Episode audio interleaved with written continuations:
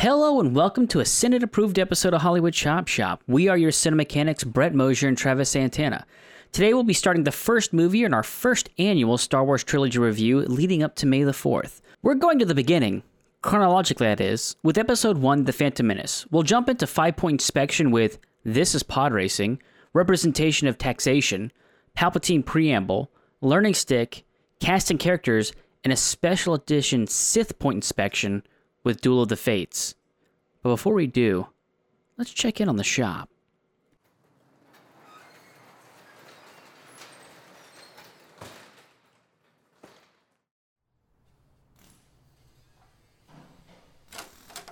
Damn, man! I'd uh, I'd say the shop's grand reopening is a hit. Uh, I think this is like the busiest week I can remember us having. Uh, maybe we should bring in a third employee just to, you know, keep up.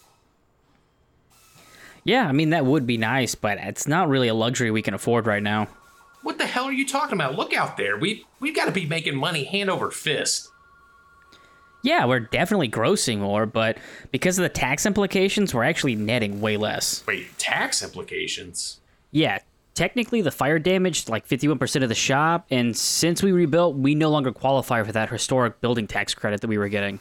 What? Oh, that that seems like a lot of red tape. Can we just, you know, take out a loan against future earnings? What what about your guy Val down at the bank? Yeah, probably not. Val got voted off the board, feels like some kind of hostile takeover or something like that, so I don't see us getting any break on the interest rate anytime soon. Jesus, I wish I wish I hadn't brought it up. Taxes, interest rates, corporate politics. Can we just focus on something a little more fun? Oh, I've got a bad feeling about this. Uh, what are we reviewing this week? Bad news, amigo. We're not quite done with the tax talk. Let's gear up and go ahead and review Star Wars Episode 1 The Phantom Menace.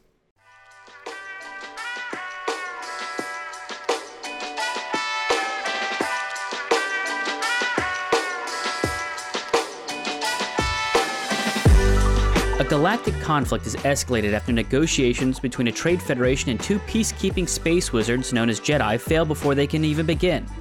After being marooned on a desert planet, the two Jedi and the royal party they rescued find a human boy with unknown power whom they believe could be a prophecy and bring balance to the mystic force. Surely nothing can go wrong when you gamble on people's lives, ignore safeguards, or jump headfirst into a conflict that seems out of place for a group of cowards. All right, Travis, before we jump into Sith Point inspection, can you tell me what was your quick diagnostic of Star Wars Episode 1 A Phantom Menace? I was worried. The Phantom Menace. I was worried that I was going to be too negative on this movie, but your description there tells me we might be simpatico in this. But um, I already fucked up my own bit. just, just cut what I just said, Brett. and Let me just start with this. Misa Oh, so yeah, definitely. It will not appear. To, to Yeah. do the It's trilogy. working! It's working! We're gonna, we're gonna, Misa gonna review this movie in this voice. Yeah, okay. I just had to get that out of the way. Uh, so I like to give background on on where I was when I first saw the movie, and I'm sure Brett, as a kid, episode one was high on your radar. Uh, I remember Oh, yeah. The marketing of this movie in the in, in the months leading up to it. You know, you had the trailer, you had the poster with Anakin, little Anakin with the shadow of Darth Vader. You had the Pepsi uh, cross promotion where you could get all the characters on a can and just promoted you to buy Pepsi products for three months. Do you remember the Yum brands? KFC, Pizza Hut, and Taco Bell? They had the custom toys and you had to go to all the places to get them? No, in fact, I don't remember that. But to your point, the the Pepsi marketing they released character cans like once every two months to make sure that you were constantly buying Pepsi products, and you'd have to buy a twenty four pack just to get a can. Um, but yeah, I was over the top excited for episode one when it came out. Uh, I even bought the soundtrack before it before the movie released. It came out like two weeks before. It had a massive plot spoiler. Basically, hey, if you if you I'm assuming you watched this movie, you're listening to this, but the soundtrack is there's a track called Qui Gon's Noble End, And I'm like, well, I'm pretty sure that he's not just going to retire and, and, cash in his 401k. So I know Qui Gon's going to die in this movie, but uh, I was very excited for it as a kid. Uh, I tried to review it as through a critical lens this time around, and uh, I didn't like it as a kid. I, I thought it was a little underwhelming. This time around, oh boy, I've got some stuff to talk about. What about you?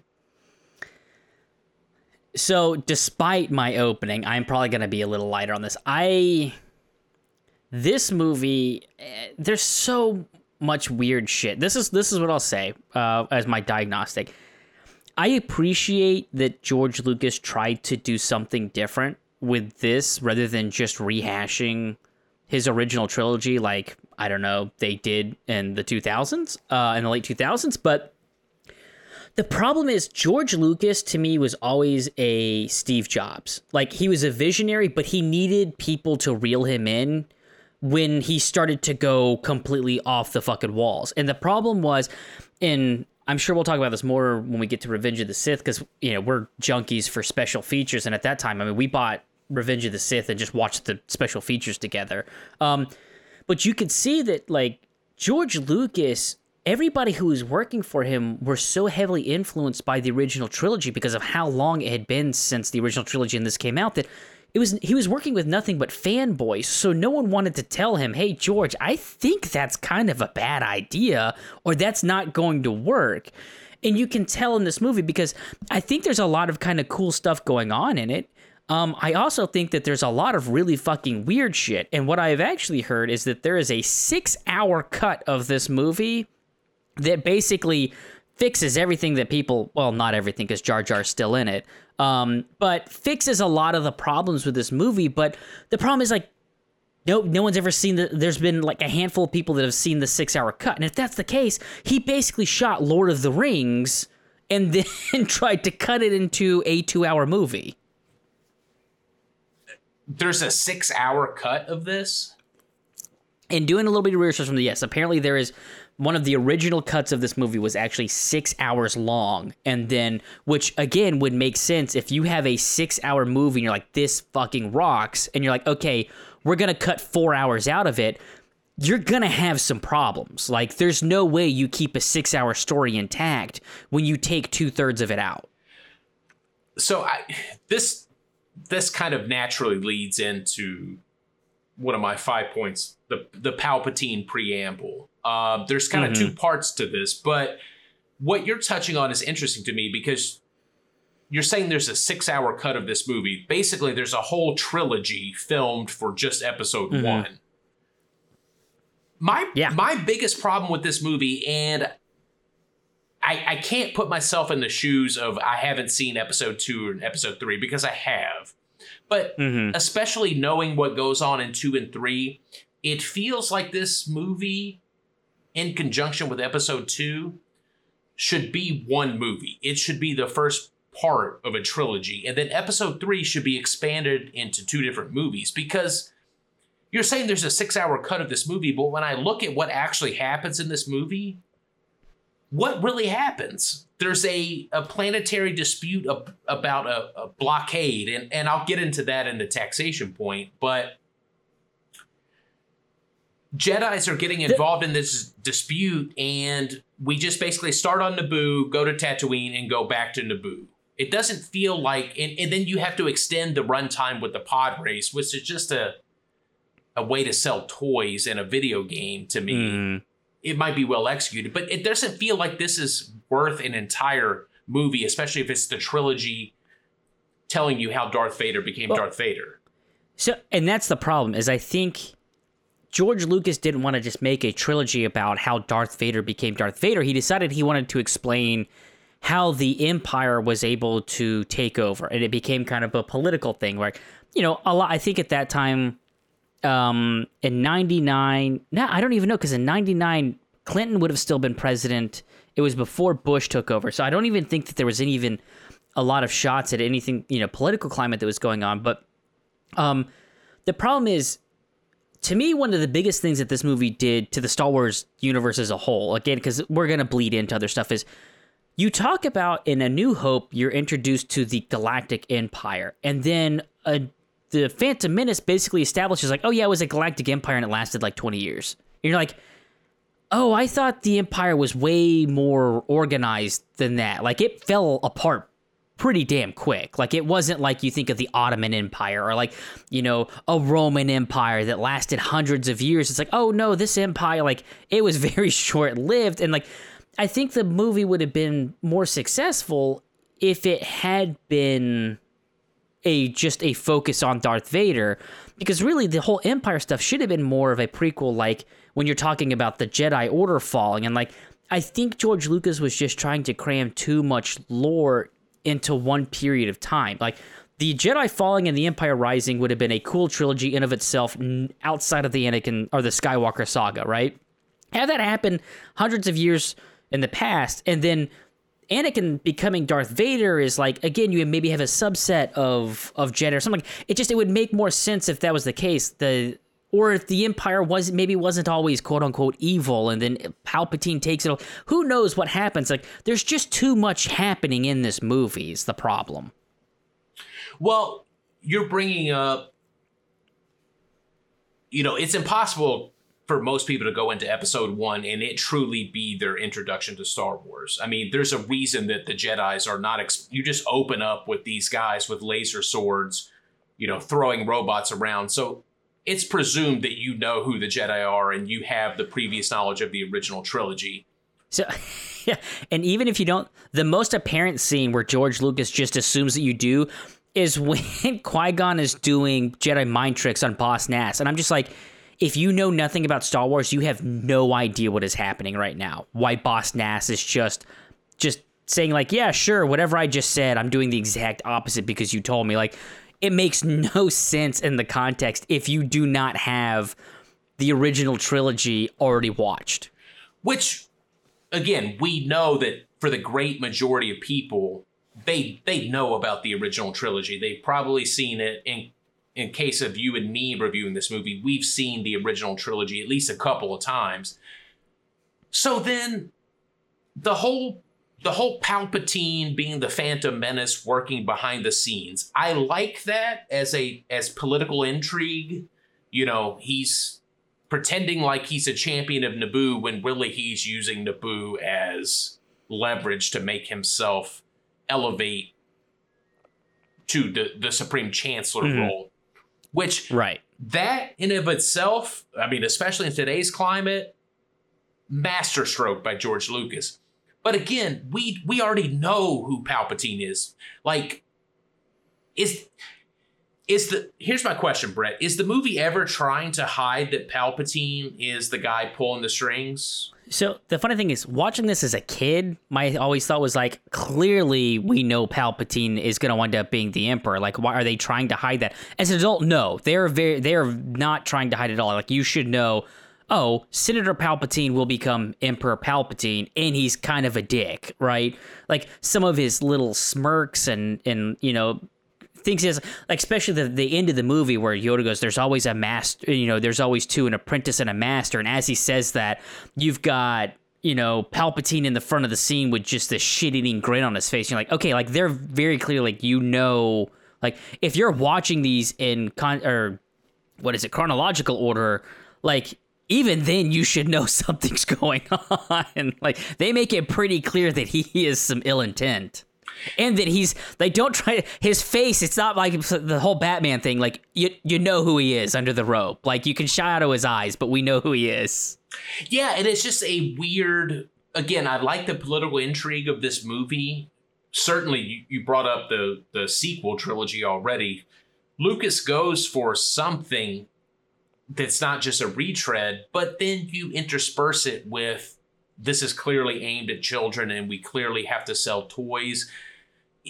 That doesn't allow for the political intrigue to do enough in this movie to justify that the whole two hour and 15 minute plot is just to bust up what we know is just the first chess move that Palpatine is making on the board. Does that does that make sense? It's kind of anticlimactic. I know a prequel is always going to be that, but my the thing is this in today's how we consume media, I feel like episode one would have actually been a series of shorts almost like what they did with Blade Runner 2049, where they had a couple, a series of shorts that kind of explained what was going on.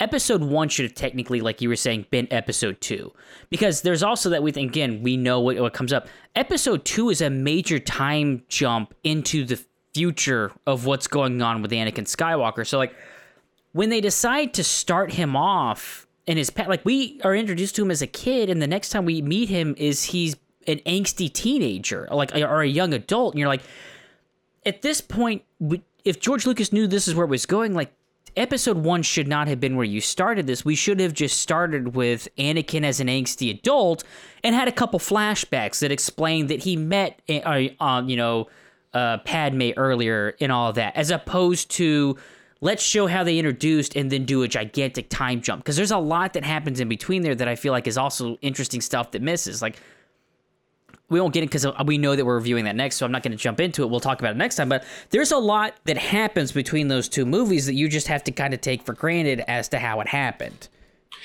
Yes, and yet we waste runtime on, you know, the pod race, which. So, I I will say this. Let's go ahead and jump into this is pod racing, because um, obviously we're going to talk about this because it is a huge chunk of the movie. Um, I going back and watching it. I don't know how long it's been. I know I've watched the entire trilogy within like the last 10 years. I I know I have. There's definitely stuff in this movie that I didn't notice. Uh I was watching it with Kate and there were three scenes that came up that I was like, that wasn't in the original theatrical version. And she goes, What are you talking about? I'm like, I'm telling you that five seconds that just showed up on the screen, that was not in the, I do not have any recollection of that happening in the original movie. So I actually went and did some research on that too. And apparently when they released the DVDs, there is an additional three minutes of runtime where they restored, I don't know if you know something like when they first land in Coruscant, they get in an air taxi, and Jar Jar says something. I'm like, that wasn't in the original movie. That was not in the original cut. Uh, during the pod race, the second lap, there is an extended. There's a couple like extra scenes added in that that I knew were not in the original theatrical release. And then there's something about a grid sequence, which I don't entirely know what that is, but I, I was able to pick out the scenes that were not but my thing is, the reason I'm bringing these up is apparently they were in the DVD version, and I don't remember them in the DVD version. So that's how much the theatrical version was ingrained in my head. Is I was able to pick out those scenes almost immediately as not being in when I watched it in the theaters. Uh, I didn't notice those particular ones, but I definitely noticed the fact that they replaced Puppet Yoda with CGI Yoda. Yes.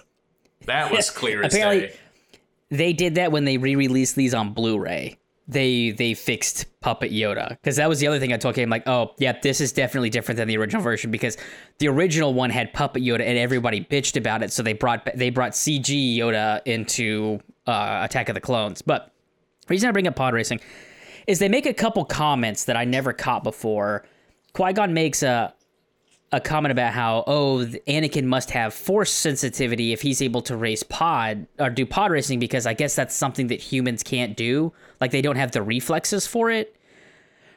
Which if I'm completely honest I have in my notes I'm like then why the fuck does the rebellion only have human pilots? Like we've now established that aliens are fat have have faster reflexes.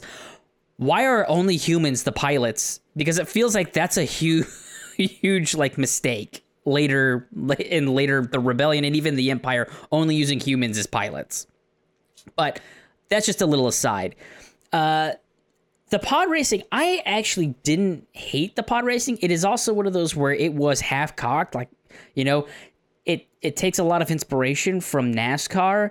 But the thing about nascar is they have what 60 80 100 laps? Pod racing apparently has two. Three. Well, i don't understand three throw. I'm sorry, I'm sorry, three, and it's this fast sport. I'm like, it takes more time to walk from the parking lot to the stands than it does to actually watch the race. Like, it just doesn't make any sense to me. The idea that the pod racing happens that quickly, and it's this this beautiful sport that everybody loves. Uh, yeah, just that. And it, at one point, I think during the second lap, one of the pod racers he uh he goes to a pit crew, and I'm like they will this will be done before you're done pitting. Like I don't understand what a pit crew is for in a pod race. And the last thing I'll say that I think is funny about the pod racing is when Anakin and this is just a, me nitpicking like little stupid shit um, that wasn't thought through, but like when Anakin has a rough start, right? Uh, he has a, a, I guess, false start where his, his vehicle doesn't start. So the announcers go like, "Ooh, it's gonna be real hard for Anakin to catch up with the leaders," and it's like he does in 30 seconds. I'm like, it was not difficult at all for him to catch up with the leaders. So I'm like, I don't understand. Are we really trying to establish that Anakin is that great of a pilot and that great of a builder that, you know, again, he oh, no one else would be able to catch up, but Anakin in his homemade speeder and his force sensitivity was able to get all the way up and actually win the race. I was gonna say it's I- it's a piece of shit behind his house, like 5 Mm-hmm. minutes before he races it. So it's like it's not like he's a super talented driver in the best pod that you could possibly race. It's literally scraps that he's put together. Well, Yeah, because he's never finished a race before they show up. They make they make a point to to say that too. And the whole reason I'm bringing this whole thing up is because essentially what the pod racing was supposed to do was establish his, I guess, power, force sensitivity, and I get the way you're saying in a way that sells toys. I was gonna say Because it it's there to sell toys, and then yeah, yeah, So so that's what the whole the whole pod racing scene is just an uh, an uh, opportunity to express how good Anakin is because of his force sensitivity, while also peddling merchandise to children. And Brett, I'll say also that the the pod race exists because if you take the pod race out, this is a pretty boring fucking movie. Yeah, Like I realized Yeah, that I'm just waiting for the Darth Maul fight at the end. That's hmm as a kid, the reason that I held this movie up as being pretty damn good was just because I walked out of the theater off of that Darth Maul fight. And you know what? Again, not to put uh to tease, that's the same thing that happens with the clone Attack of the Clones.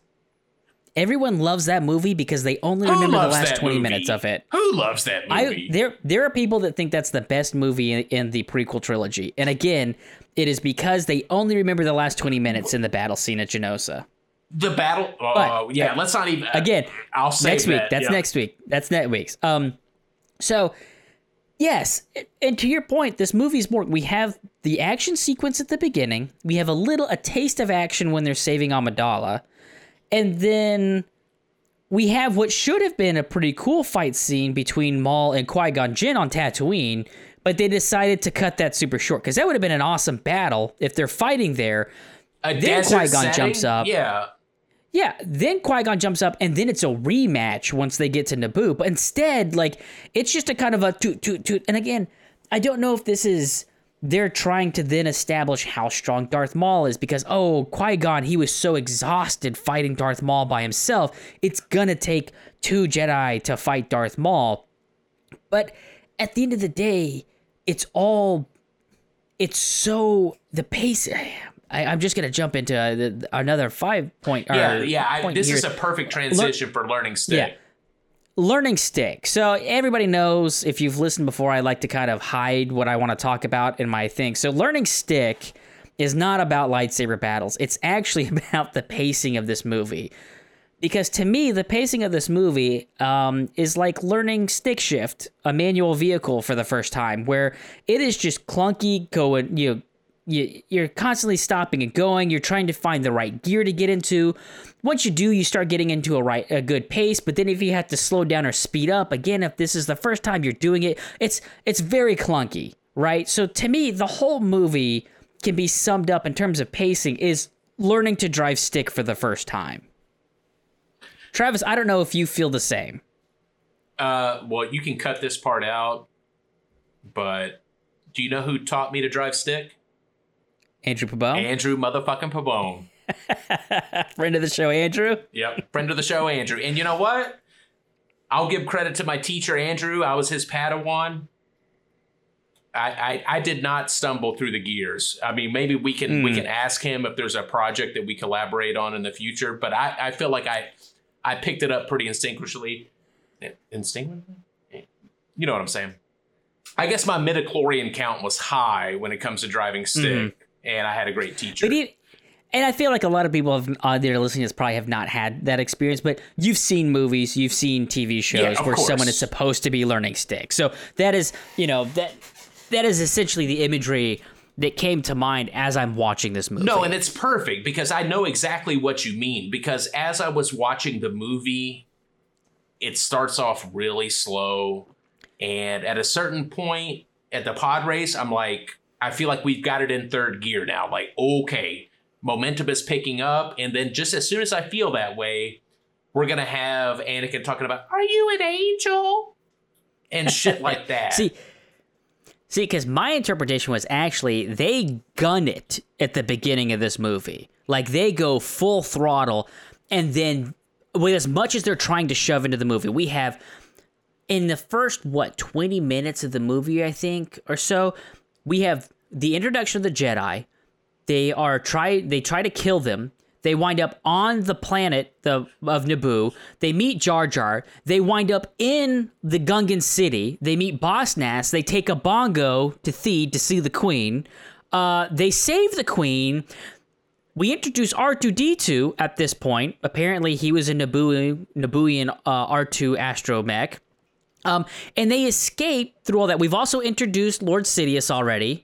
Like all of the shit that we introduced in the first 20 minutes, I'm like, holy crap, what is, there is so much to unpack from the first 20. And then as soon as we hit Tatooine, it's like, hit the brakes or you stumble into another gear because the movie just, it slows down so much. And you're just like, oh my God. And it is a drag until we get to the pod race. See, yeah, I think we're, we're speaking to, you know, how the movie's pace is in different ways. Mm. Yes, I will agree. Yes. The first 20 minutes of the movie, it's a data dump as far as what's going on. I mean, the opening crawl, and I'll, I'll, I'll touch on it more in, in the taxation article, but it starts with, hey, this is about a trade route and and blockades. Mm-hmm. And like you said, there's so much introduced in the first 20 minutes, but I'm thinking about when I watch a Star Wars movie, I don't watch it so much for the plot. I watch it for visuals. I watch it for heart pounding kind of action. I, again, I, I had no emotional response to anything up until the pod race. Like even the opening, you know, them force pushing droids and, and fighting destroyer droids. I didn't think any of that action was well done at all. So mm. yeah, for the first 45 minutes of the movie, I'm just kind of waiting around. And then it kicks it into high it, gear with the pod the pod racing and then immediately backs it back down and we'll you we'll say you don't watch the Star Wars for the for the plot and all that, but the original trilogy was fantastic. I, there is so much subtlety to the original trilogy. When the first time uh, Grand Moff Tarkin enters the scene, and it's a group of Imperial um, like captains or officers talking, and he immediately comes in and says, "Hey, don't worry, the Emperor has dismantled the Senate." Um, and then they're like, "Oh, how, how are we gonna keep control like on all of that?" And he goes, "Oh, that's what the Death Star is for. Like we have this battle station. Anybody who decides they're gonna dispute it, we'll just literally blow them up." And like it's much more elegantly put. And like it's almost to the degree it's a throwaway line, but it adds so much depth to that world and what's going on without being so direct. And that's the problem with the Phantom Menace is everything is in your face. Like they have to explain it to you because again, it doesn't make because we're talking about taxation and no one gives a shit about it. Like I understand an empire and a uh, you know the Senate and politics to, to to a degree to the like oh there's a Senate they've decided to dismantle that don't worry about it the you know the final pieces of the republic are finally gone the empire's in its full glory now like I get all of that it's pretty basic to understand that and that's why I always love it. Like Star Wars is for kids, right? And that's why we introduced tax routes. Yeah. like it's it's not okay. The Phantom Menace was not intended for children. What was intended for children was Jar Jar Binks and toys. Like, but the, for the movie, George Lucas was not trying to make a kids movie when he made the Phantom Menace. He wasn't. You say that, but ultimately George Lucas was the judge, jury, and executioner of this trilogy. Like Mm-hmm. You pointed it out. He desperately needed somebody to come in and put an arm around him and be like, George, let, let's rein it in a little bit. I've got some notes. So it's 100% on George Lucas. He kind of feels like he's trying to serve two masters. And I found out that he was a father of young children at this time. They even have cameos mm-hmm. in the movie. So I can see why he's trying to make a kid friendly movie you know that and the fact that yeah you'll boost the box office by quite a bit if you can make it family friendly Um, but He pulled a Rodriguez. he's he's he's trying Spy to, Kids. yeah he's trying to serve two masters here and can i get into the taxation representation it because you mentioned it can i can i please ask you a question brett Let's do it. Let's let's get into some taxation. so i did a little bit of research about how many planets are in the star wars universe canon Oh, here's what i found brett it's it's about 111 is this pre or post Disney canon? Well, here you go. I'm glad you asked, Brett, because if you add the expanded universe, you could add 34 additional planets to that. So we're talking about 150 planets roughly. But then in this movie, the Galactic Senate, it, it appears to be that there's about a thousand representatives from various mm-hmm. locations. I Well, here's the thing: we you can't assume that each each planet only has one. All right, maybe maybe you know because if if you had maybe like if we were part of it, maybe you would have seven for like seven continents. Like maybe it would be like like maybe I again I'm trying to create excuses to why he wanted that as a visual but didn't have the universe to back it up. I'll go further, Brett. Okay, so I'm glad you agree. Potentially, there's like a 1000 different Senate Mm-hmm. Yeah, delegations. There's a bunch. Why is no Naboo so fucking important that we have? So one planet of the 1,500 planets has a blockade on it. We need to send two, or I guess I don't know if Obi Wan is technically a Jedi Knight in this movie. I don't. I don't know the ranks. Maybe you can fill me in. But No, he he is not because that's the test that Qui Gon says that he should be allowed to take his test to become a knight. So we have one Jedi Knight and one Padawan. Padawan that's dedicated to this one planet's trade dispute. They get sent in to handle that. So Travis, the Jedi are the peacekeepers of the galaxy. So how many Jedi are there, Brett? I don't know. There's a can- temple. if you can right. send two of them to work on a trade dispute for one planet of 1500 Listen, the the negotiations are supposed to be short. Okay, trade the trade people are known as cowards. Okay, and then Brett. Okay, and then you send these two Jedi's, which I I assume is a an important position in the Galactic Republic, and Mm-hmm. they're just going to murder them both, and then just be like, ah, yeah, they never showed up. They never showed up for the negotiations. Case closed. Mhm. Like what? What the fuck?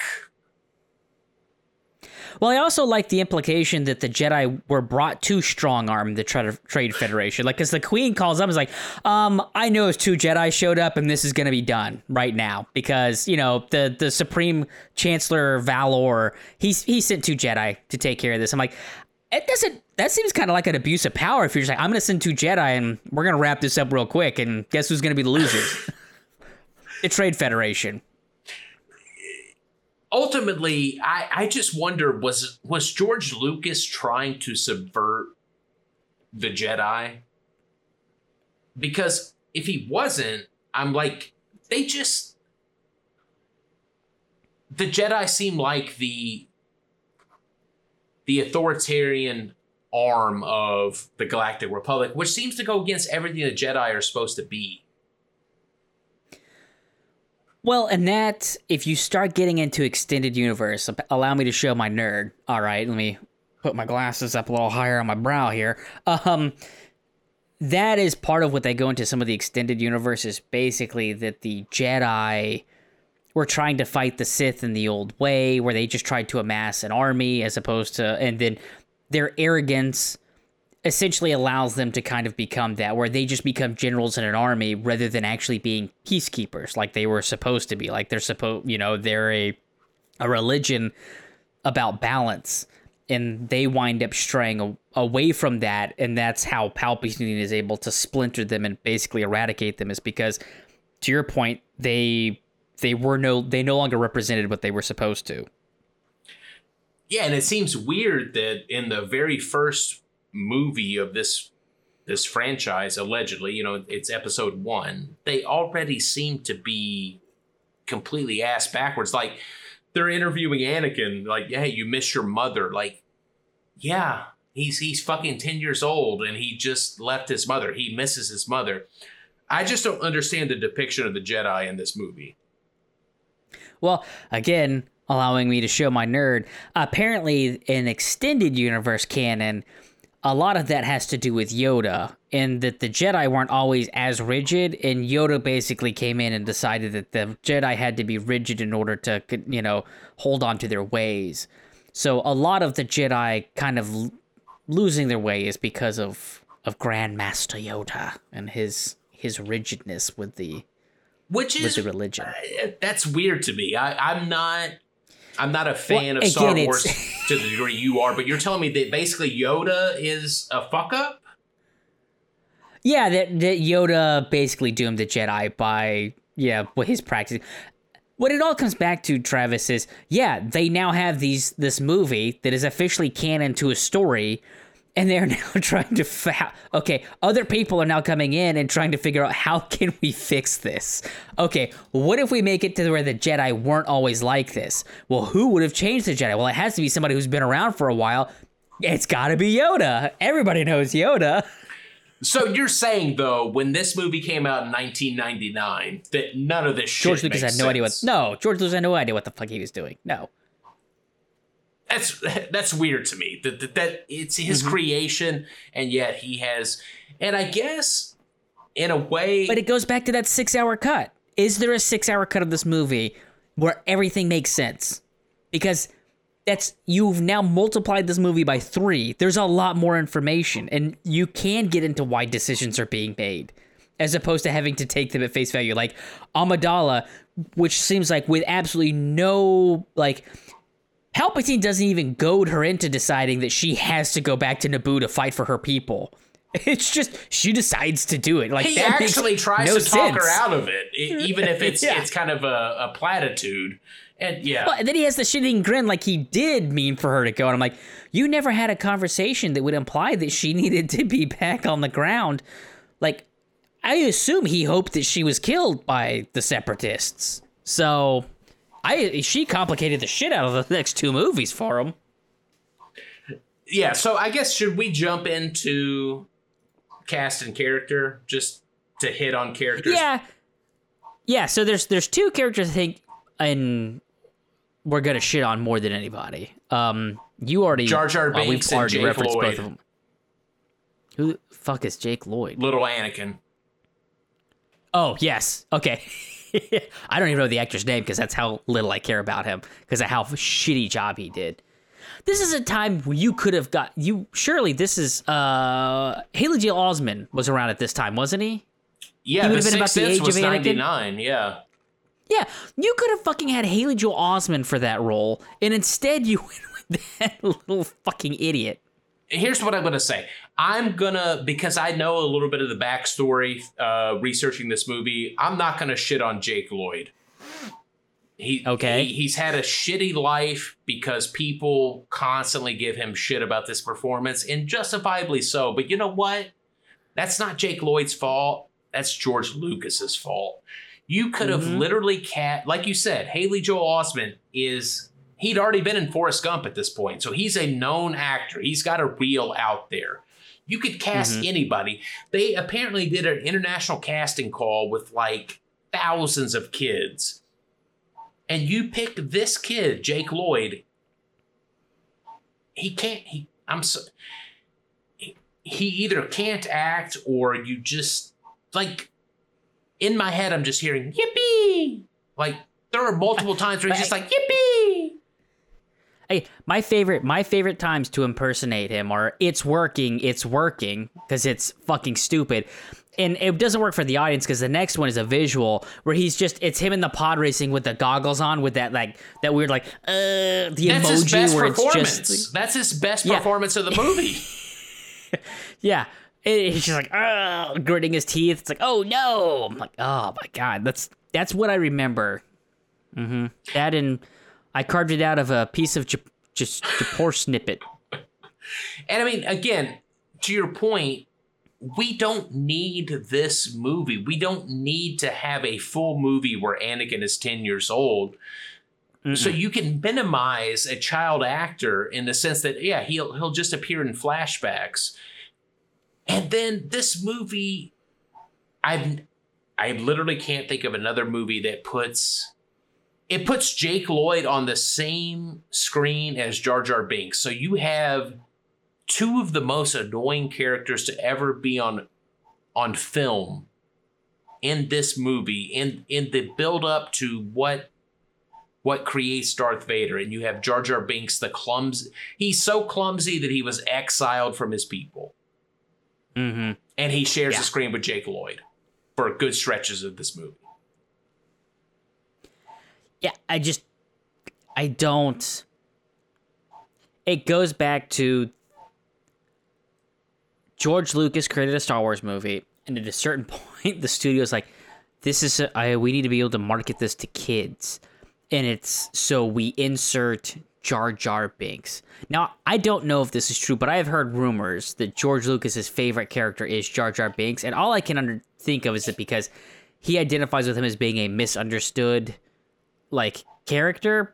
I, but I just want to say, like, Jar Jar is he's so fucking annoying in this entire movie and he's not funny it's not even like there's good slapstick it's just it is the lowest form of comedy that you're hoping to get a laugh out of he steps in some sort of animal shit and then he also gets farted like a, a, cam- mm-hmm. a camel farts in his face that's the kind of humor that jar jar yeah. brings brings to this movie he he sticks his tongue or gets his head in a uh, a coupling that he was warned about, and then his tongue goes numb, and then it's the essential his hands in the pickle jar, and he can't somehow get his hand out of the engine, even though they're about to start it of the pot, and then Padme has to come over and actually pull his hand out. Makes no sense whatsoever. And you know what? The problem is, Brett, that if those were his only two scenes, like if he had 15 minutes of screen time, it would be fine. But he is in the majority of this movie. Like even the early Jedi action scenes, he's kind of in the background being clumsy and stupid. So it's like well, even even to that point, Travis, when you actually get to the battle scene where it's the Gungans and the Nabooians, what's left of their forces, are against the the droid army He's a general. He's a major part of that battle, and I don't mean because they make him a general. I mean they decide to focus on his involvement in that battle, which means the whole battle is a joke. The whole the whole battle becomes a joke. The whole battle is a joke, and it also it's stupid because you're like, hey, this invading force that has taken over Naboo can be defeated by a clumsy uh, Gungan by the name of Jar Jar Binks. So yeah, it just completely not to get too far ahead because we'll talk about it in the uh, you know the lightsaber battle section, but the best part of this movie is intercut with those stupid scenes of him clumsily winning a battle. Yeah, I mean, the only thing that could be maybe worse is if like somehow you have a galactic empire, like some super force, and all of their best army gets defeated by teddy bears or something like that. Like that's almost as crazy as that concept. So yeah, I guess yeah. At, at mm. least the Gungans didn't win. Technically, it's only because that ship got blown up. Blown up by Anakin just accidentally, you know, fucking. Now this is pod racing. Oh my fucking god! And, and so many fucking Naboo pilots are killed just trying to get out into the battle, and yet a fucking nine year old on autopilot mm-hmm. is able to get out into space. It's like, how shitty were Naboo's pilots that they couldn't get out into the fight? I, ugh. Mm-hmm. Uh, but that's so that was us shitting on the two characters we clearly did not like in this movie. I do want to say Qui Gon Jinn was fantastic. I do. It is sad that he was killed off because it would have been interesting to see Liam Neeson is almost the anti Jedi, which I know gets brought up in the next movie. Um, but like he uses the Force to do some real fucking shady shit. He essentially steals a ship from a group of natives. Um, he bets for the life of a slave and then changes the result to make sure that it's what he wants it to be. He tries to steal the parts from Watto, but Watto's species apparently is immune to Jedi mind tricks. Like, Qui Gon is not your quintess. Like for for Obi Wan to be like, if you just listen to him, you'd be on the council. I'm like, that'd be kind of a dark member on the council. Like if they're gonna like, like Qui Gon is not against using the Force for his own benefit. But I mean, I respect the movie and the storytelling because that's the exact reason that he's not on the council. Uh, Yeah, which is why I would love to have seen more Qui Gon. Which is like again, he is kind of like the, yeah, I'm force sensitive. I know all these powers. Uh, with great power comes some responsibility. Is essentially his motto. well, and to your point, Brett, I think again, I don't want to get ahead of ourselves in the trilogy, but it would make a lot more sense if Qui Gon was the master to Anakin, and Anakin just kind of extends the hey, you know, personal Yeah. gain can be yeah. It just makes a lot more sense. The end justifies the means is essentially Qui Gon's response to Yes. everything. It's not about the Perfect. good or bad. It's like the end justifies the means. If I can get the Queen to Coruscant, guess what? I'm gonna rob you. Perfect. Yeah, and that would again that would make a lot more sense as to how Anakin turns out. Um, but if we're talking about characters, Brett, you're talking about you wish that Qui Gon hadn't been killed. Why kill Darth Maul in this movie? Extended universe, he's not dead.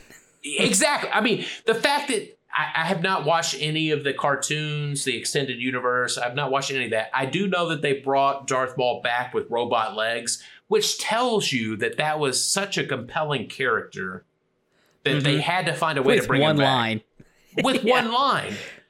But Oh, and they do. The extended universe does him such justice. He becomes such a fantastic character in the extended universe. Did you hear the? George Lucas is full shit, and I will. Anybody, I will not defend George Lucas, but he killed that character and intended for him to be dead. And then people did cool shit with him, and then George Lucas wanted to take credit because apparently his his idea for the sequel trilogy, all right, was that Darth Maul would come back and own crime syndicates, and it essentially would have been Princess Leia having to defeat Darth Maul in all of the crime syndicates um, in the sequel trilogy.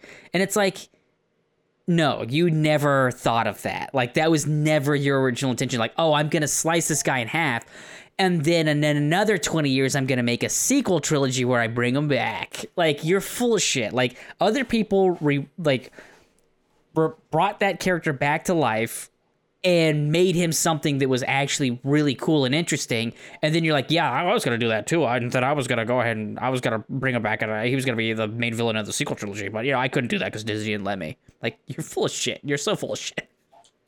I mean, even if you remove what was done with Darth Maul's character later, just even in the sense of this trilogy, number one, it shows the Sith as very powerful. Darth Maul Mhm. kills Qui Gon, and maybe he battles Obi Wan, but somehow escapes. Because I mean, we've seen that already in this trilogy. Well, not this trilogy, but this franchise. Luke gets his fucking hand cut off, but still can escape that battle to fight another day. Mhm. You should have had Darth Maul survive that fight. He kills Qui Gon, he battles Obi Wan, and then somehow he escapes. That way, by episode two, you have something else for Obi Wan to do. Like I, it, and Mhm. again, it undercuts the power of Darth Maul. Bec- Hmm. Let's get into it, Brett. I don't want to spoil the third the third movie in this trilogy, but is the high ground worthy or is it not? Does the high ground win you the fight or does it not? Because Darth Maul has the fucking It- high it ground. Why does he fucking Yeah. die in this movie? If you're gonna, to your point, George Lucas didn't think any of this shit out. If you're gonna have that death of Darth Maul, you can't do what you do in Episode Three. hmm Just have Darth Maul walk Yeah. away from that fight, and then he can be a recurring villain. It can be Obi Wan's quest to avenge Qui Gon. It, Mhm. It's so fucking stupid. What might be the reason, and I didn't think about this right now, is because technically Jedi aren't supposed to have feelings of revenge. So if if George Lucas had left that door open, he would then have had to have figured out why Obi Wan Kenobi was allowed to be vengeful and a Jedi. Well, that almost sounds like a compelling storyline for a movie, Brett. so yeah, I can see why George Lucas was like, "No, we got to close that door. Kill Darth Maul." Hmm. Yeah, we'll just have him get really angry this time, Yeah, and then he'll get over it. that's why the Jedi shit is so stupid, Brett. Because it, it's impossible not to think that, hey, my my teacher, the person I care about, I guess I I shouldn't care about because I'm not supposed to, but he gets killed right in front of me, and I scream no in anger, and then come out like a fucking bat out of hell to kill Darth Maul. Seems like he was harnessing the quote unquote dark side there. Uh, that's some of the theories. Is that's how he was able to defeat Maul? Is that he had to kind of harness the dark side a little bit. Um, but I think that does bring us into our final, our special edition Sith point of inspection with Duel of the Fates. So I think with every episode of this trilogy, we're gonna add a Sith point of inspection. And it's probably gonna go and talk about the lightsaber battles because we figure that's all of them have pretty significant battles or wor- worth talking about. So this is actually, if you are watching the movies in the order that they are released, this is the first like real choreographed lightsaber battles.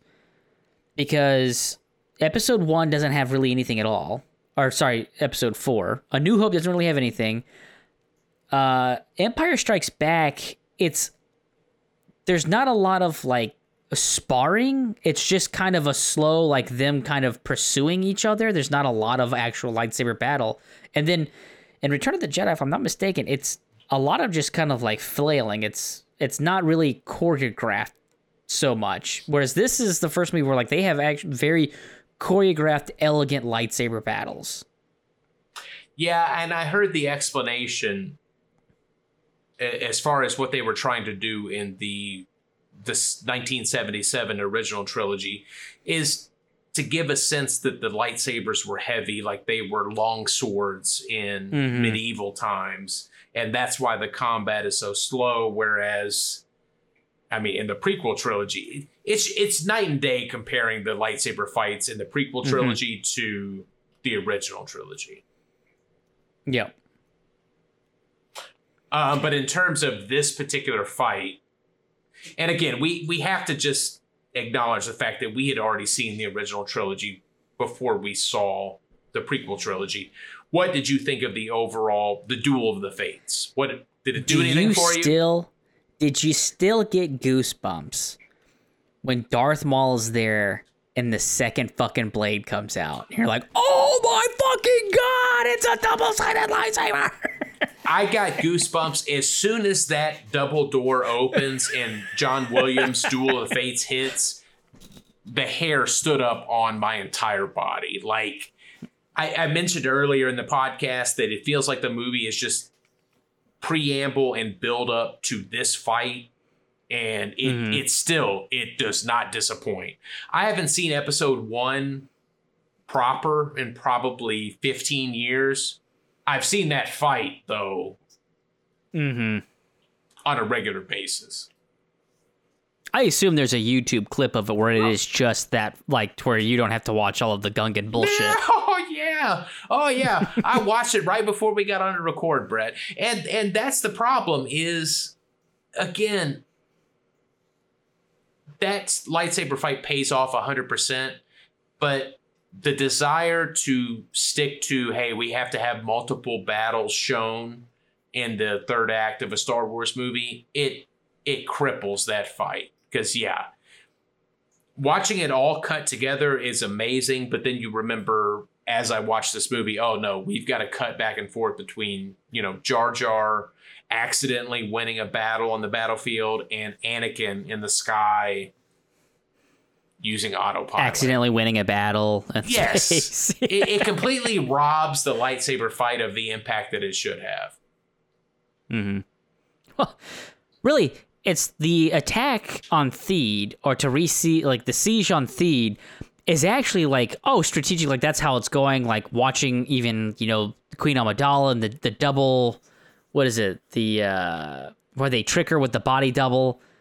Nute Gunray and all that. Like all of that is is pretty like compelling. If you just even if you were just cutting between them going up the palace wall, you had the Jedi fighting the Sith, like that's fine. But then, like you said, you have to interject it with the Gungan in Anakin bullshit, where it's just like Qui Gon told me to stay in this cockpit, R2, and that's what I'm gonna do.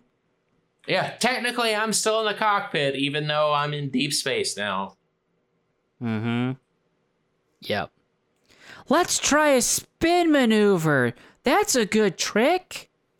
I mean, like you said, now this is pod racing. Like, oh.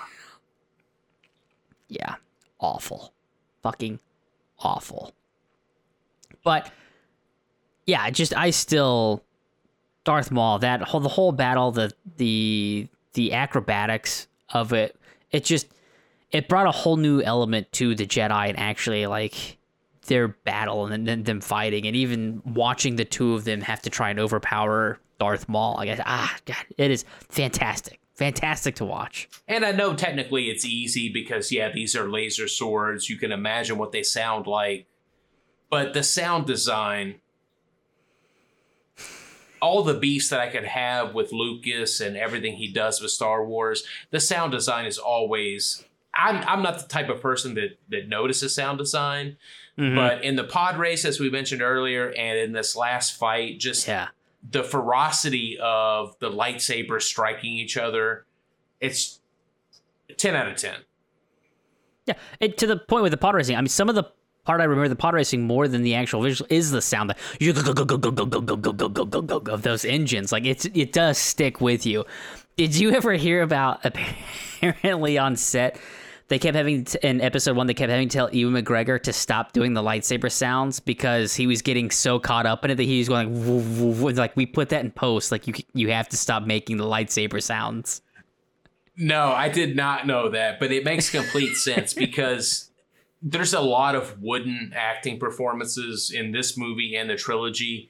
Ewan McGregor is not one of them. Like I get the mm-hmm. sense that Ewan McGregor fulfilled a childhood dream to be in these movies. And It was the same with Liam Neeson. Liam Neeson signed on to, he was so excited, he signed on without reading the script. He was like, yeah, put me in, coach. Yeah, and something tells me that he might regret that, considering the movie that he was in. But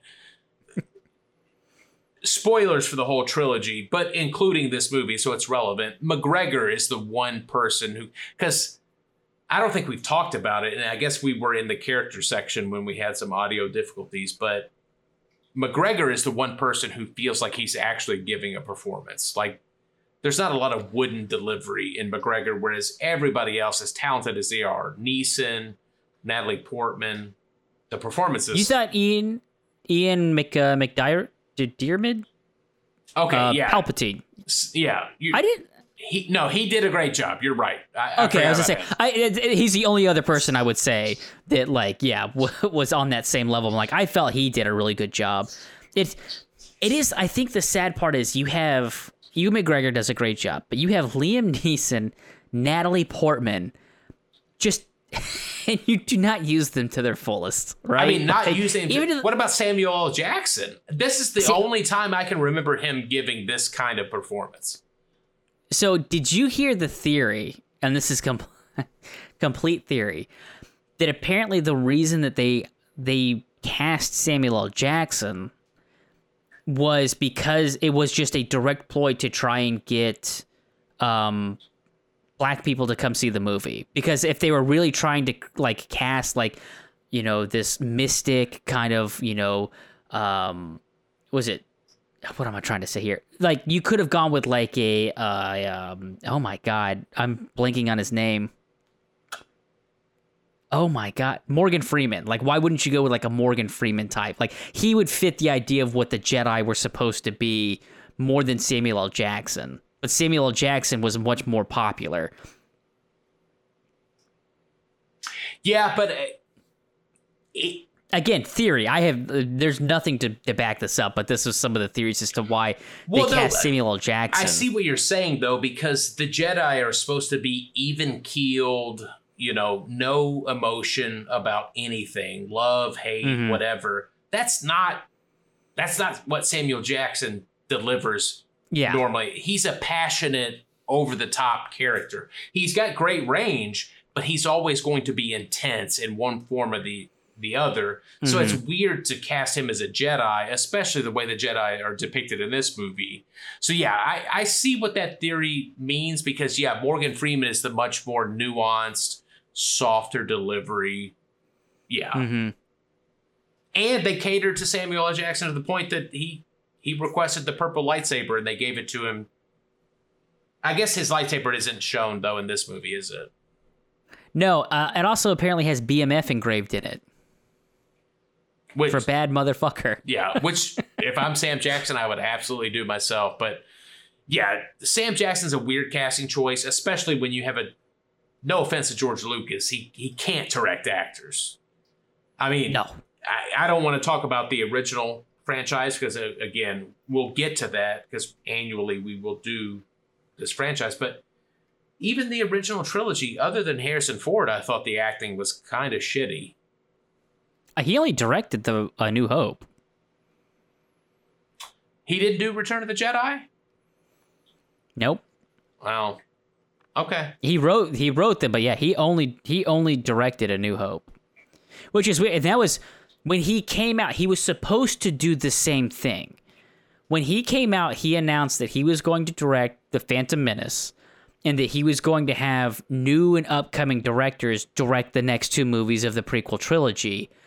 And then I don't know if he felt he had something to prove because of how poorly The Phantom Menace was received, but he opted to go ahead and direct the entire trilogy. And George Lucas has been um like quoted as saying the Phantom the internet is what stopped him from enjoying filmmaking because apparently the Phantom Menace came out right about the time that like the internet really started to like I guess you could say take off for like the common person like and he would just go on forums and watch people just completely dog on him and tear him apart for the Phantom Menace and like it really like messed with him and like that's when he was kind of done with like the internet and it really messed with his his desire to make movies. And yet he still decided to do episode two and episode three. Well, again, if your ego is one of those things where it's like, okay, now I have to prove to people I can do it, and then unfortunately, clone the close is your next shot. Like, I, I, I don't know. My only thought is that at that point he was just trying to prove that you he can be a director. Yeah, I, So. it's a missed opportunity because I, like you said, I like the ideas that he has. He he's going for a much more compelling story than let's just reboot the original trilogy, but he needs a guiding hand. Mm-hmm. Just there was too much. Ten pounds of shit in a five pound sack is what this movie was. So, I think that about does it for us for our Sith Point inspection. Uh, do you want to do a little blue book, little tag and title? Absolutely, yippee!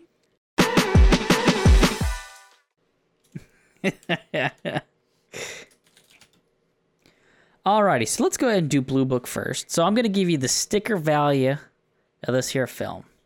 What I want you to do is try and tell me what you think it made US and Canada and what you think it made worldwide. So it is estimated this movie cost $115 million. How much do you think it made US Canada box office? Um, I'll say seven hundred million dollars. Little over, little over. $474 million is what it made US and Canada. What did it make worldwide? I'll say nine hundred million. One billion twenty-seven million dollars. Damn, I it, So- in fucking nineteen ninety nine. In ninety-nine. Now, does that include? And maybe I'm doing too much here, but does that include any re-releases? it, it does not say. I don't think so. It usually does not include the re-release. So I, I So think yeah, that was I mean, incredibly profitable. its opening weekend. It made U, U.S. Canada. It made sixty-four million. Its opening weekend. So I would guess that these are not with re-releases. Yeah, I would agree with that. So Same year as The Matrix. yeah, there was also, I guess, there's footage of George Lucas coming onto set, just like completely defeated, because James Cameron's Titanic came out and just fucking crushed the box office. And apparently, George Lucas was very upset because he realized that there was no way that episode one was going to beat that record and was just very upset by it. And I'm like, you're making movies for the wrong reasons. If your thought was episode one is going to be the highest grossing movie at that time, then why stop making the movie? Like that's you should be making it because you're trying to make the best movie possible, right? So I mean, credit to George Lucas, though. I, I will defend him in the sense that Titanic is an anomaly that will never exist again. Like, that movie was No. in theaters for like almost Ever. two years. So, yeah, I can see why George Lucas would be a little bit pissed because I choose now to revive this beloved franchise and I happen to run into an iceberg. Yep. All right. So tag and title.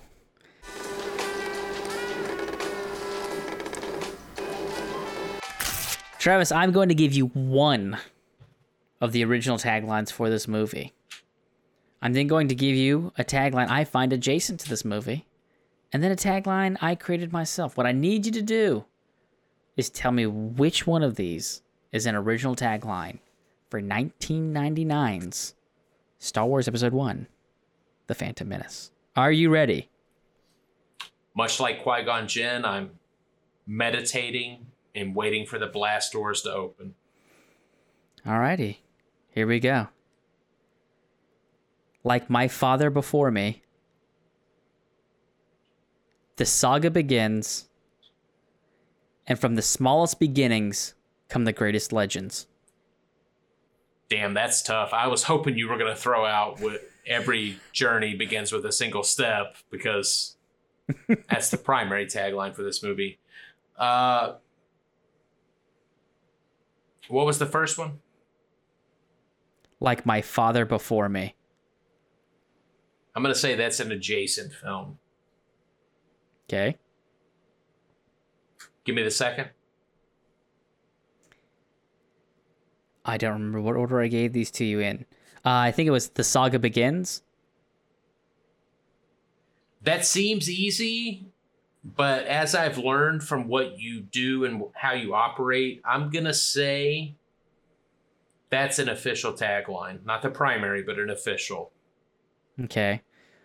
And then how do you feel about from the smallest beginnings come the greatest legends? Or comes comes the greatest legend.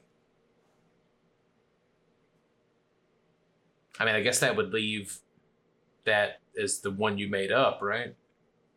From the smallest beginnings come the greatest legends. There we go. Reading's hard. Yeah, I, I mean, I, I, I have to lock Okay. in that that's the one you made up.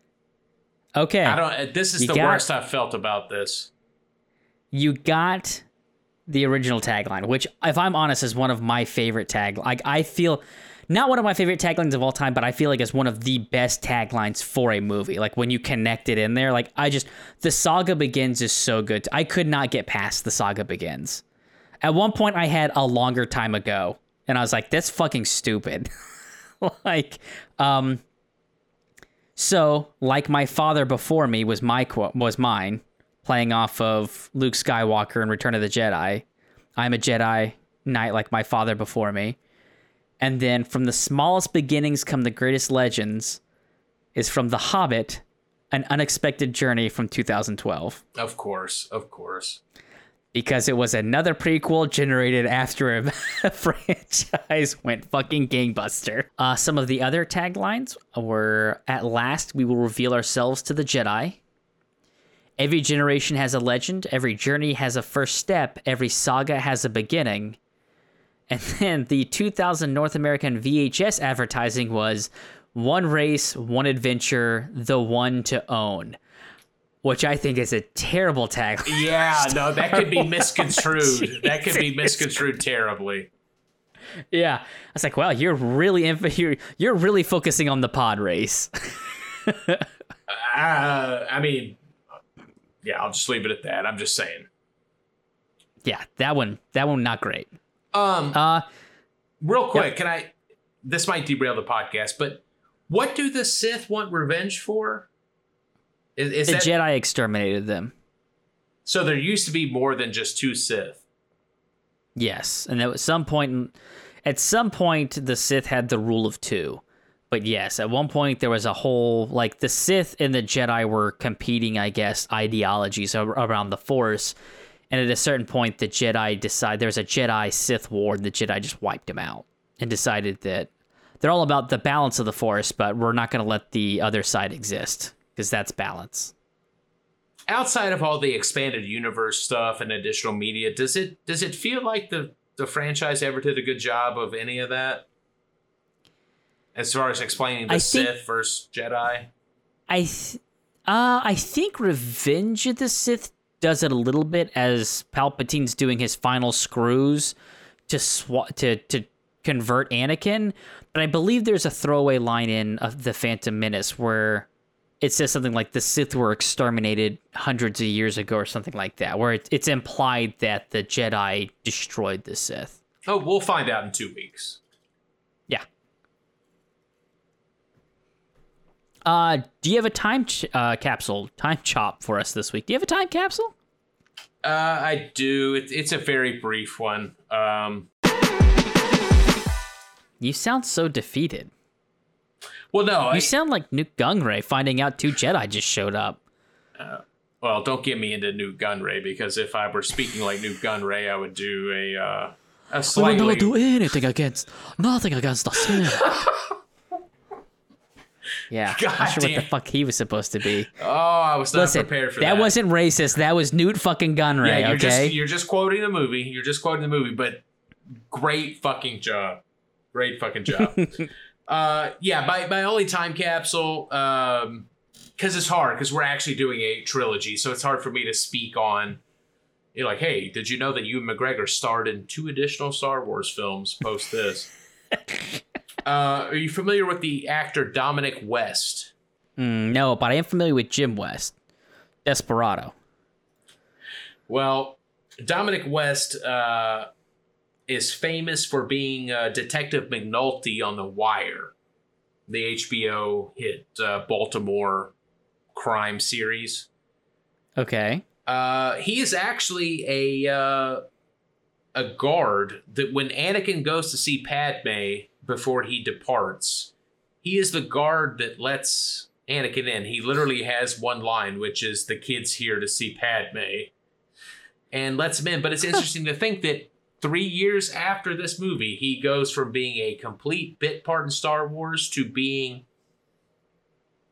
a super famous television actor because he's on the critically acclaimed amazing series The Wire. So, uh, and I think that picks was- up because in in the later Star Wars movies, this last trilogy, famous people were lining up to be in it, and uh, yeah, this guy As anything. as anything. And this guy, he had he had, he was a working actor uh, in England. Um, but yeah, he literally went to George Lucas and was like, "I'm I'm the biggest Star Wars fan. I will take any role you'll give me." And basically, he was like, "You could be Palace Guard or you can be expendable character here." And he was like, "I'll take whatever." and again, that's it goes back to what I was saying about the people just being gigantic fans. Like, if everybody who's reviewing your script is a gigantic fan of Star Wars, it's hard for them to tell you, like, I don't think this is working. Yeah, especially when you're talking to not just a screenwriter, he's the person that created the whole universe. Mm-hmm. Yeah.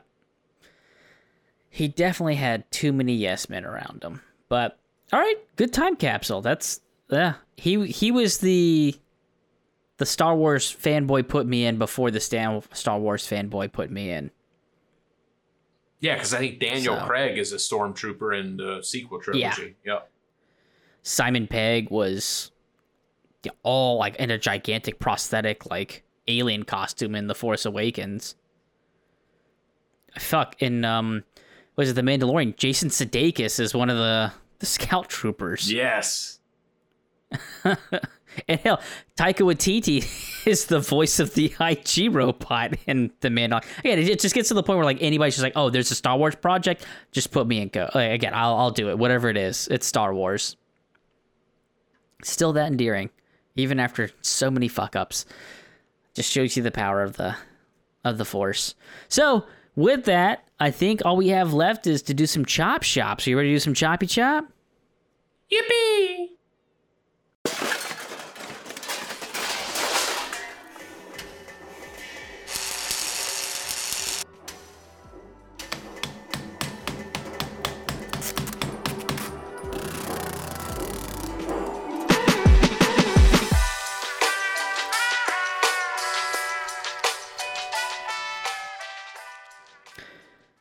All right. So, Travis, I believe this week you had was it Oscar bait? Was it hard? So I kind of went with Oh, you had, Oscar. yeah. Uh, did, did did did you kind of have an Oscar bait horror movie? Is that what you I think you had? Yeah, so yeah. before once we decided on doing this Star Wars trilogy, I already had a little bit of a Oscar bait chop shop in mind, but the Wheel of Destiny were beholden to it. And I got horror. So I basically took the uh the script I was already working on for Oscar bait and and bolted on some horror. But I will say as I thought about horror, what I really should have done and the, the low hanging fruit is just modifying this movie slightly. And instead of, you know, this intricate plot about getting rid of the Jedi, we could just have Darth Maul be like a Michael Myers to take out Jedi one by one. That's what I should have done. So I completely acknowledge that I missed that. But here's what I did. All right, let's hear it. So Jar Jar Binks, uh, instead of being banished himself, it was actually his grandfather and his grandfather's young son, which obviously would be Jar Jar's father, that was banished nearly 60 years ago from the Gungan Society. His grandfather, that, that being Jar Jar, was a governor of the Gungan people who ran for president, but was banished by the Gungan people after being called crazy and a heretic. So that's your little bit of background. And Jar Jar Binks has grown up to be a forensic accountant who Oh works for the Trade Federation. and he is sent to Naboo to audit their books. Uh, because the amount of spending that Naboo does doesn't quite equate to their relatively small population, and it turns out that Naboo is still taxing the Gungan people as if they live in prime real estate on Naboo, when actually, following the exit of uh, Jar Jar's ancestors, the the Gungan people kind of fell apart and were divided, and ended up getting banished to their underwater reservation. Oh, Naboo is developing the land that formerly belonged to the Gungans, and they're selling it to condo, hotel, mansion developers, primarily to be sold to non natives of Naboo who visit the lush planet on vacation and have summer homes there. Which, Brett, let me just rewind to the movie real quick. Naboo is in a blockade, and apparently their people are starving. That per- looks like a pretty lush fucking planet. You're telling me they don't have Mhm. fucking farms on Naboo? a lot of that doesn't make sense. Also, have you been watching a certain series by any chance lately? Uh, TV series? no, No, no. Okay. no. We'll circle You back. to you that. are, yeah. you are remarkably close to the plot of Yellowstone right now. Oh, I I've not you watched are it. you are remarkably close to the plot of Yellowstone.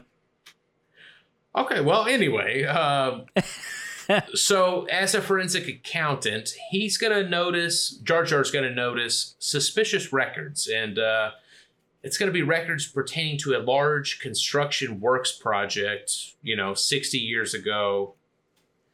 Uh, and many of the items on the purchase order are for things related to underwater construction. The final, the financial documents also list a GPS coordinate uh, for deliveries of supplies.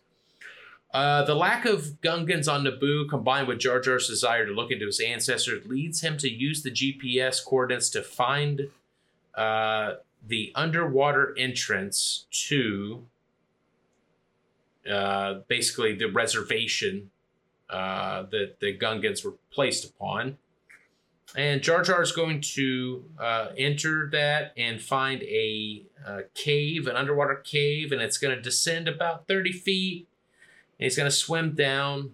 And in the darkness of the cave, Jar Jar notices pairs of glowing eyes watching him before retreating back into the water. Uh, Jar Jar is going to be, he's going to swim down and be chased by underwater monstrous creatures. Uh, so that's going to be a little bit of your horror element. Uh, the monsters are nipping at Jar Jar's heels when he spots a glowing light coming from an underwater cave. He swims into the tunnel, and after a short swim, he finds the source of the light uh, coming from a surfacing pool. So basically, he's going to swim underwater into a cave and then come up and then exit the water.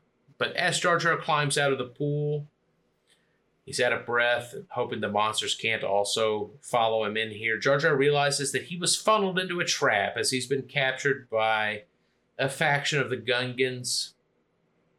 They're outcast from the Gungan society as they supported Jar Jar's grandfather. So again, I was initially doing some Oscar bait. So we're going to have the Gungans be divided. You're going to have the people that supported Jar Jar's ancestors, and then ultimately the Gungans who won the political battle. Okay. I did all of this, by the way, Brett, just because I wanted to see if I could start a movie based on taxes. just like George, With the worst character possible. yeah, just like George Lucas decided, yeah, I'm gonna make him a fucking forensic accountant. Um, so go, uh, the the Gungans that captured Jar Jar are gonna realize his lineage. Um, so yada yada yada. He's gonna kind of convince this subset of Gungans to join the proper Gungans.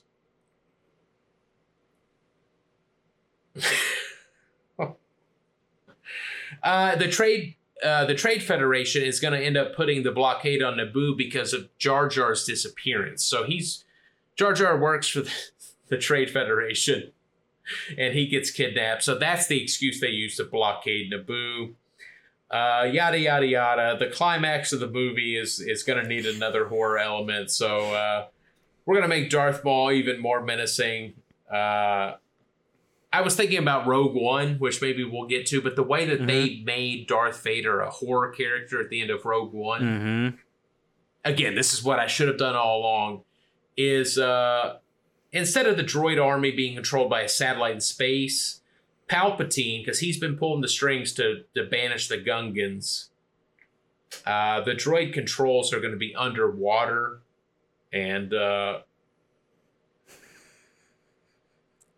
yeah, Darth Maul is going to be a horror character that fucks shit up and kills all of the Gungans except for uh, Obi Wan, Qui Gon, and Jar Jar, and then that's going to lead to the, the the lightsaber fight. So yeah, I I petered out there, but you, you saw what I was going for.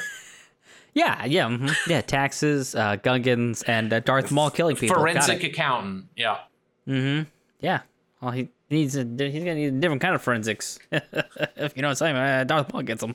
Give him some robot legs. There you go. God, could you imagine Jar Jar with robot legs? Would make him better or worse? I don't know. I feel so bad for the actor who portrayed Jar Jar, by the way, because Yeah, I'm sure he too. thought that was going to be a breakthrough role for him. And Christ, He quit acting because of it. yeah. But anyway, uh, what did you get this week on Chop Shop? Uh, I got family friendly. Misa gonna like this. So I had two directions I could go with this as far as I was concerned in my head is I could either try and make it a family friendly, more even more family friendly in the Star Wars universe, or I could abandon that it was a Star Wars movie and try and use these Star Wars characters and maybe elements and make a movie outside of Star Wars. And I decided to go with the first one. Uh, I couldn't find think of a way to kind of make them both work. So here we go. I decided to stay, try and make this as much still Star Wars as possible. Um, I'm not going to tell you what my inspiration was, and we'll see if we get to the end if you if you can figure it out. So the movie starts with a ship flying through space, as all Star Wars movies do, towards a familiar planet, Tatooine.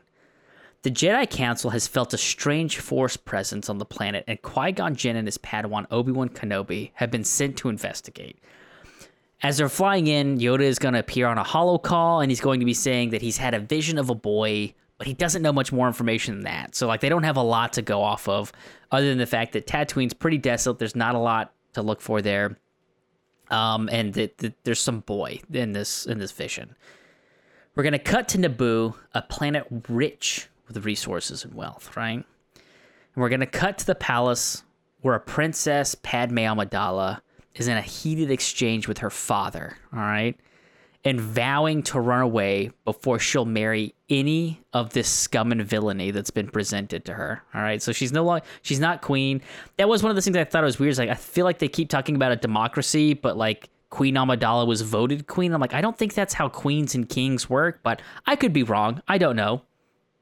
Um, but the Jedi introduced themselves. Uh, yep, that was not supposed to be there, so we're gonna cut that line. Um, so among these possible suitors is a count whom was very close friends with Senator Palpatine, a close friend and advisor of Mr. Amidala, King Amidala, Padme's father. So Padme Amidala is not going to have it. She's not a fan of any of the people that have been brought to her. She's getting a lot of pressure to be married. So she's going to wind up sneaking aboard like a civilian ship, not knowing where it's going, just trying to get away, right? A little bit of teen rebellion here. Um, when her father finds out that she's missing, Palpatine volunteers to find her at whatever cost. And this is when we're going to introduce his apprentice, Darth Maul. So they'll have a sidebar where Maul is instructed to bring back the girl alive, again, at any cost. They need her alive.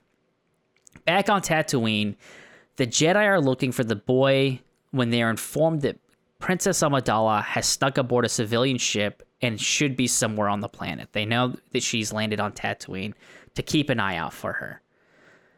Because they're peacekeepers, so you know they would they would be told to, to look out for that because it's you know Naboo is one of 135 different planets that needs help. Um, while exploring the city streets, Padme bumps into Sebulba, uh, a very angry Dug, when a young boy intervenes, Anakin. He's a scavenger and an orphan, but he offers to help Padme because he can tell that she isn't a local and she doesn't really belong here, right? He's got a kind heart. So after a while, we'll see the two kind of connecting. Obi Wan is going to notice Padme on the streets and he's going to pursue the two of them. Now, Obi Wan is going to wind up losing them. They're going to, you know, running through the streets, getting away. But he doesn't understand why. He's a Jedi, right? He should be able to sense them. He should be able to follow. The, the, finding a stranded princess with a with a, a scavenger should not be any hard work for a Jedi. So when he tells Qui Gon this, Qui Gon is convinced that there's something out of the normal here, almost like there's something clouding their force sensitivity around this boy. So Obi Wan and Qui Gon are able to track the two down again, but before they can get them, like they're having a conversation, Brett. all of a sudden, what? Can I can I throw out a hint as to what I think this might be? Hmm?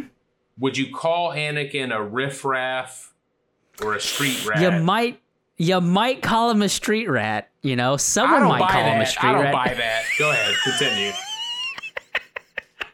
There might have been some Aladdin elements taken. All right, used, borrowed. I don't know. Whatever the fuck you want to say. It's jazz. You know? All right.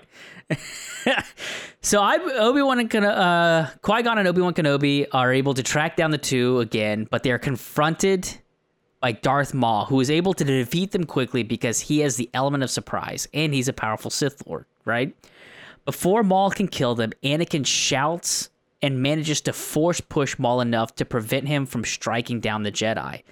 Maul now turns his attention to Anakin when Padme stops him and agrees to go with him if he spares Anakin.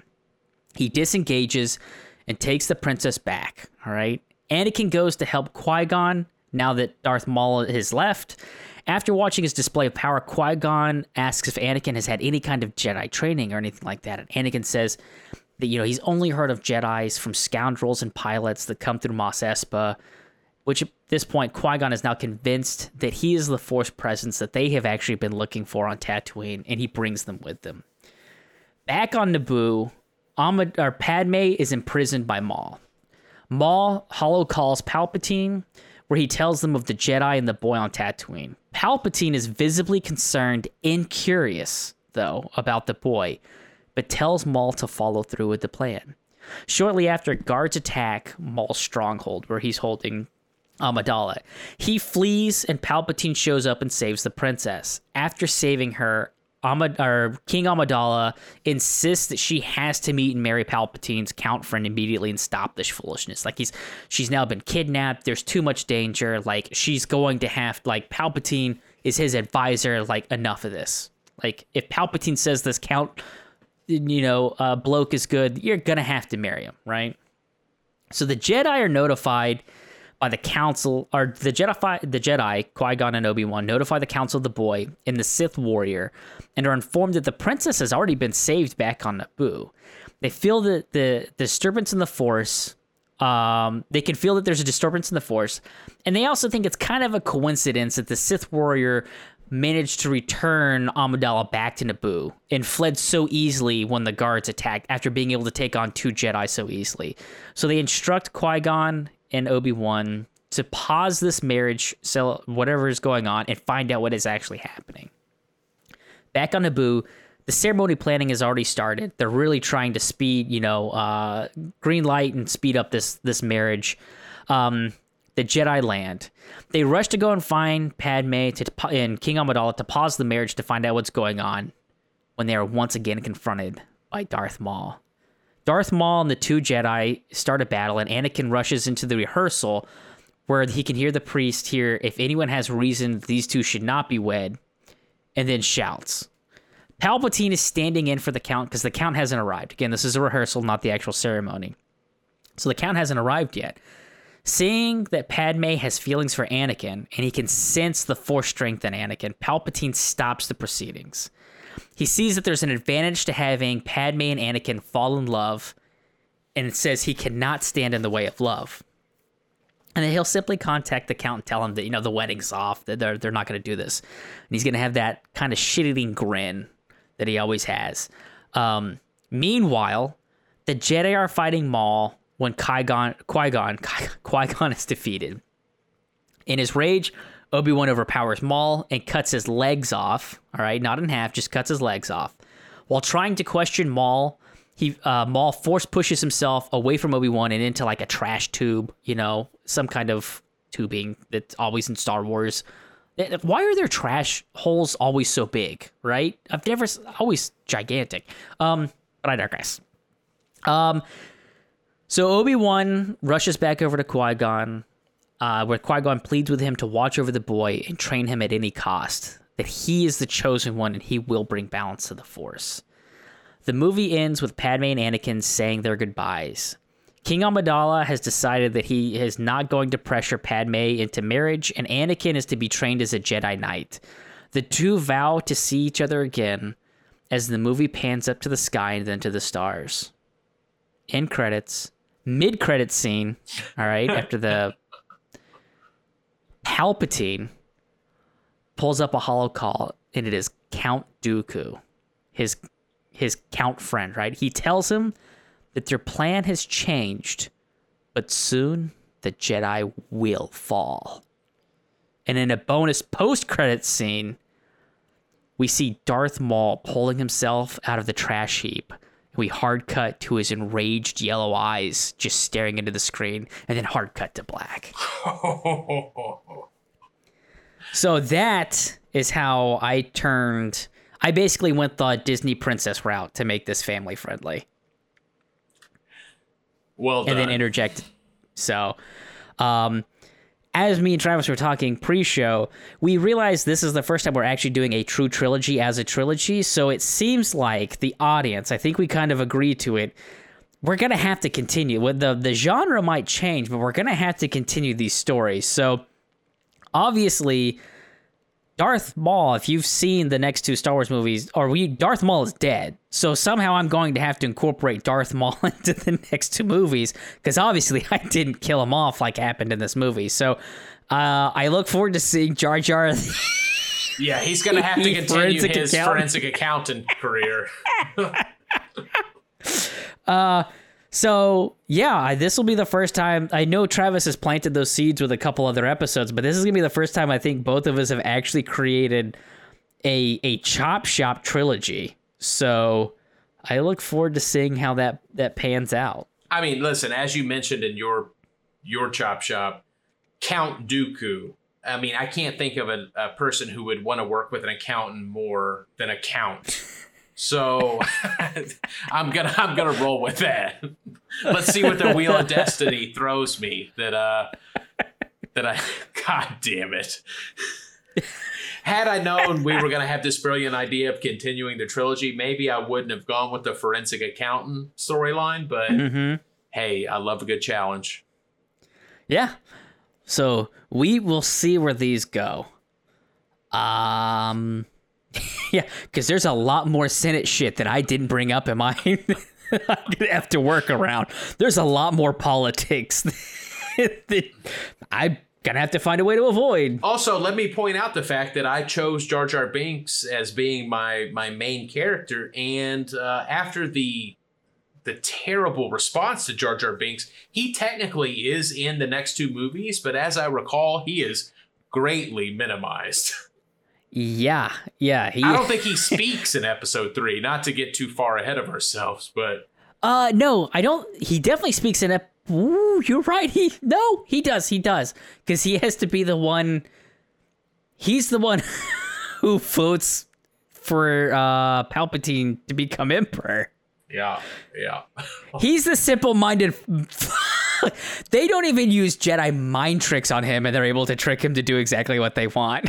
Oh, I've really painted myself into a corner, but uh, I can't wait to see. I can't wait to see where in, in episode two, um, Qui Gon wakes up from a terrible dream that he had in episode one about a forensic accountant. oh, Yoda's vision of a terrible forensic accountant. Oh boy. Listen, you can get yourself out of this hole depending on how cheesy you want to be. I'll find a way. I'll find a way, Brett. There's always a bigger fish. Some some might find unnatural. Well, hey, that's saved for episode three's review. All right. Alrighty, I don't know if we need. Uh, why not? It's what we always do. Final judgments. Um, it's still a Star Wars movie for me. I will still continue to watch this movie into the future. It's not going to be the first one I pick, but you know, I periodically love to watch the entire, you know, prequel and original trilogy. So I'll continue to watch those six movies every once in a while. Uh, you know, when I decide to go and have a Star Wars marathon. Um, I think this movie suffers from the fact that in '99 it was a great technological advancement. Like, you, it's hard to appreciate how incredible the visuals were of this movie because this kind of raised the bar and then it's continued to be raised ever since. So a lot of So. go ahead. Sorry. Is it distracting how good Yoda looks and how bad the droids look? Because they that's the only modern CG is where they CG'd over Puppet Yoda, but they didn't update anything else. You're right. You're right. Yoda Yoda looks again. It's the Yoda from a movie that comes out seven years later. So, but even even the droids in '99, it's it's if you did, if you weren't there, it's hard to put it into context how impressive the visuals were. The problem is when you're making these kind of quote unquote ground groundbreaking visual movies, you tend to forget about the story because the selling point is the technology. But the issue with that is if you revisit that movie 20 years later, the visuals seem pedestrian, and now you're just looking at the acting and the performances, and they're they're shit in this movie. Um, But here's here's the way I want to do this, Brett. Here's the way I'm gonna do it. This is episode one. God willing, we'll do all nine installments, maybe some side stories with Rogue One. This is the number one Star Wars movie as of right now because it's the only one we reviewed. Uh, I don't think Okay, it's great. I like this. I don't think it's great, but we'll see if episode two. We'll see if episode two is better or worse than this. But uh, yeah, it's it's uh the Darth Maul fight. Watch it on YouTube. Other than that, you're not missing much. But again, it's my number one Star Wars movie because it's the first one we've watched technically in in, in this uh, in this trilogy, and then eventually the whole nine episode saga. I, I like that. That that's a good way to look at this. So I, I will probably follow the same suit. It will just continue to rank out Star Wars movies as we review them and put them on the scale of Star Wars, I guess. Yeah, absolutely. So All right. Well, we hope to see you back next week for episode 2 as we count down to May the 4th. And uh Travis, any final words? Uh, Misa gonna, uh, gonna upload the podcast. I sent it to you, bruh. Yippee! I mean, if you're doing this Jar Jar, I assume I'm not getting the audio. No, Brett. Miraculously, I'll uh, I'll set my kitchen on fire. Um, I'll put my cat in grave danger, but somehow I'll be able to upload it, and this will be a victory for the Gungan people. So, uh, just as a final as a final send off here, did you ever hear the theory that somebody had that Jar Jar because it, it's actually pretty awesome the way that they put together because George Lucas has talked about the Star Wars is supposed to be like it's a they repeat, right? It's it's almost like music where it follows the same rhythm. So the theory was that Jar Jar Binks was actually supposed to be like the Sith Yoda and that because people had such a visceral response to Jar Jar, that George Lucas changed his plan and altered what he was trying to do. That yeah, Jar Jar was going to wind up being because Yoda was supposed to be the meek thing to show how grand the force was that it didn't matter how big you were or age or anything like that that the force was strong and how you could wield it that jar jar was going to wind up being the same thing that jar jar was perceived as this weak clumsy idiot and that ultimately what he would wind up being was the the ultimate sith lord pulling all of the strings even behind palpatine Yeah, I am not doing it justice. You should look it up. It's a, it's a pretty I've- pretty cool write up what they've come up with. I've heard, yeah, I've never read the article blow by blow. I've heard that, yeah, there's a way that you could view the trilogy that Jar Jar is ultimately the big bad, but I I I, I like that as a fan theory. No offense to George Lucas, it doesn't seem like he's putting that amount of thought and care into No. this. In Also, fact, I've is, he heard that he be- was going through a divorce or he went through a divorce prior to this and lost a lot of fucking money and decided what's the best way to replenish my bank account? It's to do a Star Wars trilogy. But I don't I don't want to get us into slander territory. Mhm, Allegedly, right? Allegedly. That's what I've heard. Mm-hmm. So, alrighty. Well, we'll see you next week where we do a time jump to Anakin being an angsty teenager. And uh, really wants to fuck Natalie Portman, who seemed like she was 10 years older than Anakin in this movie. I don't think we touched on that, but that was really uncomfortable. Knowing where I'll all always this is care for you, Anakin. I'll always, I'll always care for you, Anakin, because I met you 24 hours ago and you won me the parts so that I could get off this planet. If that's not love, I don't know what it is. Bye. Poor snippet.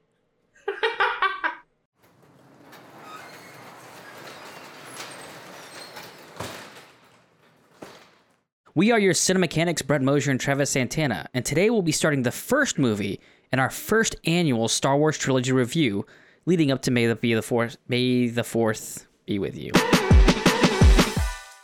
This is where I remember I cut that line. Well, yeah, that was. I thought, yeah, So you see, Then you I winced, and then I I, just say winced. what? Oh, Yeah. Oh, I thought you were gonna make a sound for the wince. My bad. Did you hear? Did you not hear it? I went. Oh no, I did not hear that. It didn't come through. Oh, so we might need to turn video off. well, I mean, I, I wouldn't want to turn video off just for that particular. okay, so we'll take it from the wince. Okay, so you're about to wince. God damn it! I did just wince. No, no, I wasn't looking at the video. I mean, you gotta win, wince louder into the mic, Brett. Yeah, that's pretty good. wince. Okay, say wince one more time. Wince.